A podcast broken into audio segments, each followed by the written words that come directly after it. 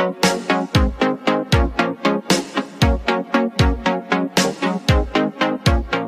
ritrovati e connessi a un nuovo appuntamento con Connessioni quando le parole uniscono. Come sempre allarghiamo il nostro giro di contatti con chi ha il piacere di raccontarsi nella semplicità di una chiacchierata.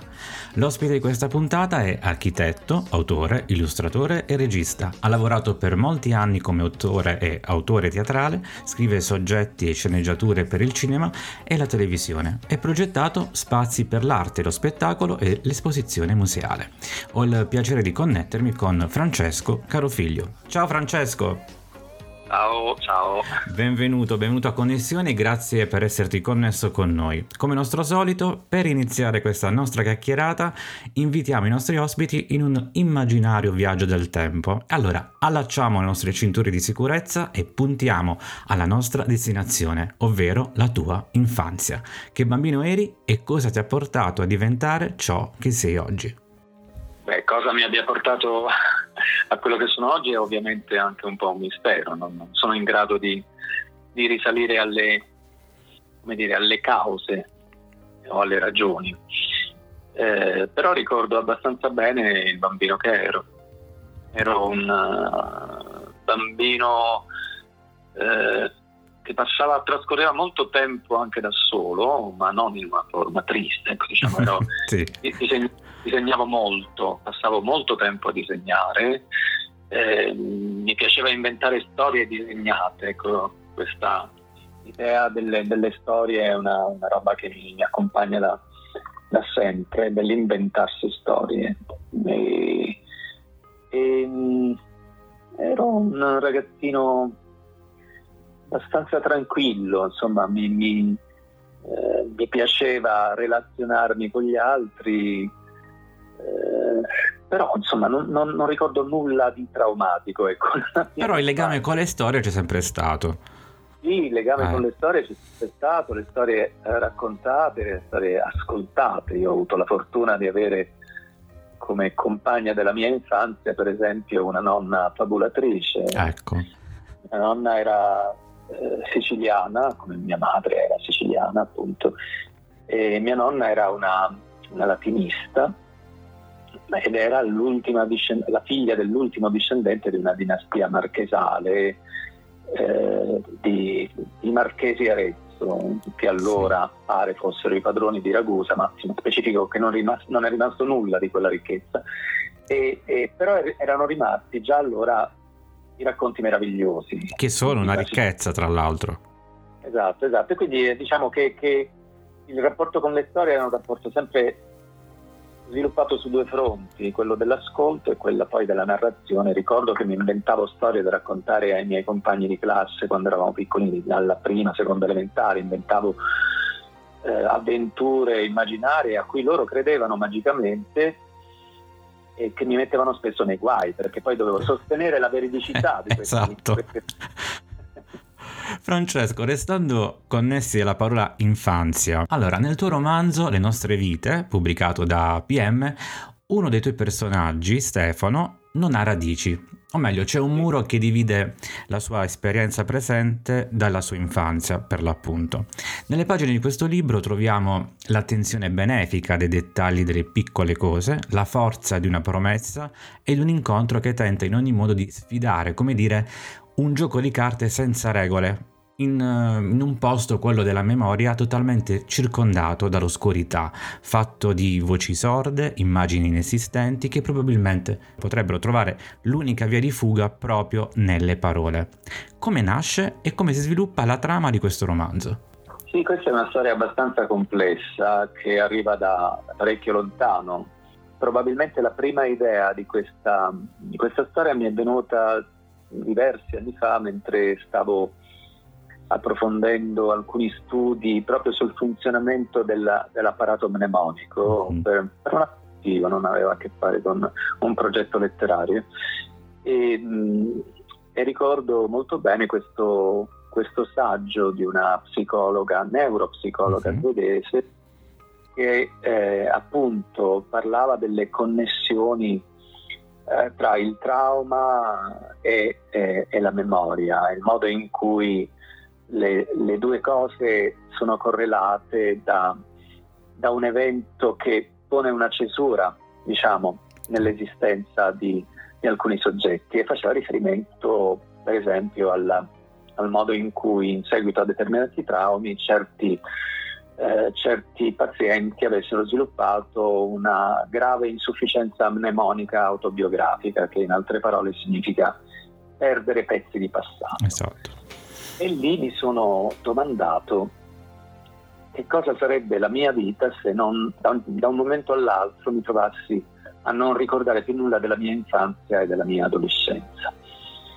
E ovviamente sono rimasto, il solo pensiero mi, mi, mi procura un, una sorta di smarrimento, come credo a tutti. Eh beh, penso proprio di sì, infatti. Indipendentemente dal fatto che, come nel mio caso, siano state una tranquilla infanzia, una tranquilla adolescenza, ripeto, senza traumi. Poi ognuno ha le sue ferite, ma insomma non, non sicuramente nessun trauma particolare. Però da lì è venuta fuori l'idea che provare a raccontare la vicenda di un uomo senza passato, appunto senza infanzia e senza adolescenza come il protagonista di questa storia, poteva essere una sfida perché bisognava girare intorno non solo al funzionamento del rapporto che c'è con i nostri ricordi, ma al modo in cui l'assenza dei ricordi mm-hmm. può generare stato presente. Le nostre vite è una storia dedicata quindi alla potenza generatrice della memoria, come se fosse un'opera no? messa in scena a teatro in allestimenti sempre diversi. Ed ecco che una nuova connessione prende forma e ci aiuta ad addentrarci nel mondo dell'arte. Passiamo quindi dal Francesco autore al Francesco direttore artistico di Segni Elementari, una mostra diffusa itinerante di arte contemporanea organizzata nell'ambito del progetto iconica UNESCO 25. Il Borobello è il paese ospitante di questa esposizione internazionale che è possibile visitare in questi giorni, ovviamente ad orari specifici. Francesco, come si è giunti col tuo team di lavoro a questa nuova e interessante iniziativa artistica e come è stato organizzare il tutto con ben 22 artisti della scena nazionale e internazionale? Non pochi, devo dire. No, non pochi, non è stato facile. E è stata una strada anche eh, piena di inciampi, perché insomma nel periodo in cui che abbiamo appena attraversato, che speriamo di lasciarsi alle spalle, effettivamente tutto si complicava.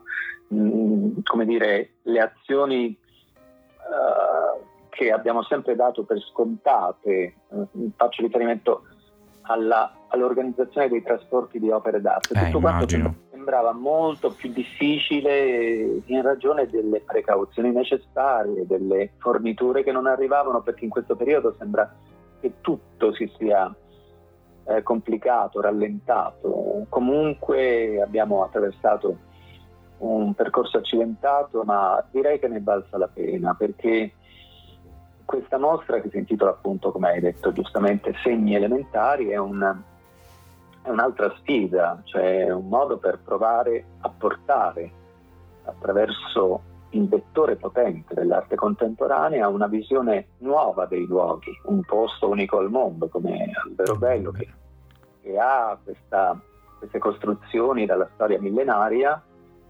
ospita per un periodo anche prolungato, per alcuni mesi, ehm, opere che, che, che sono tutte quante di autori contemporanei sì. e viventi che eh, si muovono su territori espressivi anche molto diversi. Molto diversi, infatti.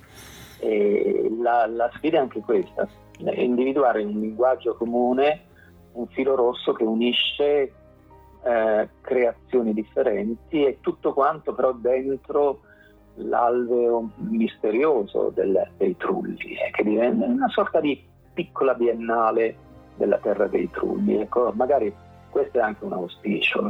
Io mi auguro che dopo questa esperienza la, l'interlocuzione, l'interlocuzione con, con, la, con, con, gli enti, con la, la regione, con, il Ministero possa portarci alla creazione in una forma più stabile di un appuntamento ricorrente che porti l'arte contemporanea nella terra dei trulli. Ovviamente lo speriamo in tanti, anche perché mm, manifestare, dare spazio alla cultura, all'arte è sempre un onore per chi, per ogni location che ha questa fortuna.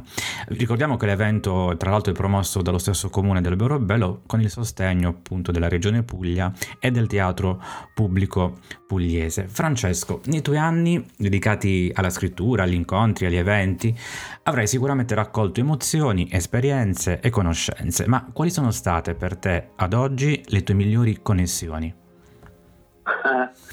non è così facile. Non è facile. Sono di tipo differente e, e, distribuite in territori differenti. Mi vengono in mente alcune cose così all'improvviso, cose sì. che, che non hanno tra loro un legame, ma forse ce l'hanno, io non lo so, però ricordo per esempio molto bene un, un laboratorio teatrale in un'epoca eroica a Firenze, io studiavo architettura ma avevo già iniziato a fare l'attore, io avevo iniziato a 16 anni a fare l'attore. Sì, vero. E, mm, Hai anche questo passato, questo... abbiamo ricordato brevemente all'inizio dell'introduzione, hai fatto un bel po' di eh, lavori nella tua vita e questo veramente ti gratifica tantissimo. In realtà la cosa eh, per certi aspetti potrebbe essere preoccupante che io non ho mai smesso di farlo in praticamente tutti. Esattamente, tra l'altro non dormire più, non fare più vacanze, ma insomma comunque non, non mi pento di, di, non aver mollato praticamente nulla delle cose che ho, che ho, imparato nel corso degli anni. E una di queste era per esempio questo meraviglioso laboratorio, questi studi, ho, ho molto studiato teatro in varie forme, in varie situazioni, ma ricordo molto bene questo meraviglioso laboratorio eh, che, che, è ospitato in un grande edificio ottocentesco, eh, l'ex Istituto dei Ciechi di Firenze, eh, in cui un gruppo di giovani attori mettevano in scena uno studio su Amleto. E ricordo molto bene quel momento come un momento di passaggio fondamentale proprio nella mia formazione, perché mi, mi affacciai alla eh, all'emozione potente del testo shakespeariano e, e, alle aperture che le opere shakespeariane danno nei confronti de, del mondo. Quello è uno, ma ce ne sono tanti, ci sono, ci sono i, i, rapporti con i libri, le, le connessioni sì. che si creano ascoltando sì. un concerto, eh, appunto l'ascolto delle, delle, parole degli altri, dei racconti, i racconti di mia nonna, di mia madre, i racconti di eh, di Ettore, un, un, un, meccanico fiorentino che sapeva la commedia a memoria. Oddio. Quindi incontri casuali di, di, di, provenienza anche molto differente che però in qualche modo hanno ciascuno messo un piccolo tassello della, della formazione. Eh, connessioni, eh, quando parliamo di connessioni parliamo anche di musica. C'è un brano musicale a cui, come dire, sei legato particolarmente che sceglieresti per, per salutarci? Anche qui ce ne sono diversi e um, io sono abbastanza legato a, alla stagione della, dei grandi cantautori e, mm-hmm.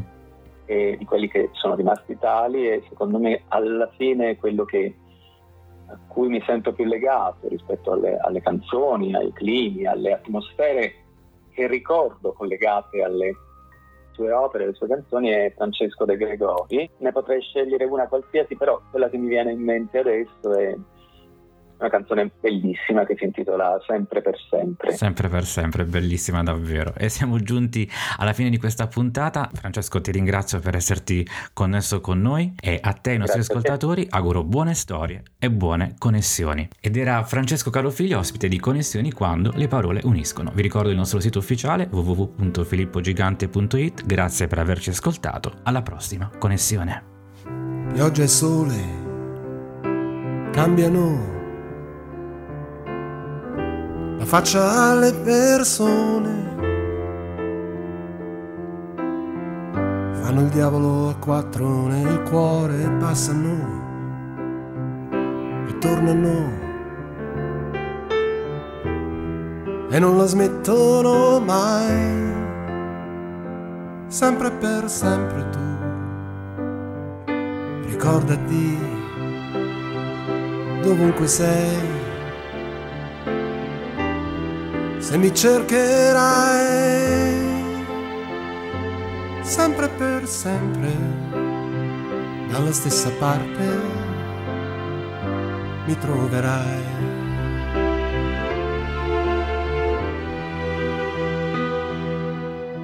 Ho visto gente andare, perdersi e tornare e perdersi ancora e tendere la mano a mani vuote e con le stesse scarpe camminare per diverse strade o con diverse scarpe su una strada sola. Tu non credere se qualcuno ti dirà che non sono più lo stesso ormai. Pioggia e sole abbaiano e mordono, ma lasciano lasciano il tempo che trovano e il vero amore può nascondersi, confondersi, ma non può perdersi mai, sempre per sempre, dalla stessa parte mi troverai.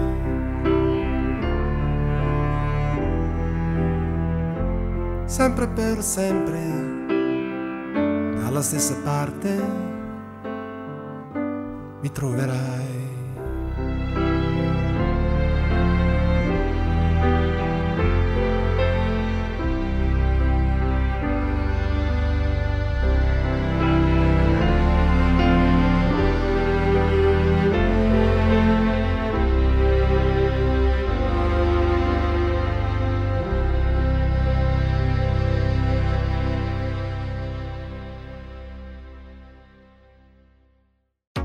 Questo podcast è stato offerto da Sconti Scontissimi, le migliori offerte per te.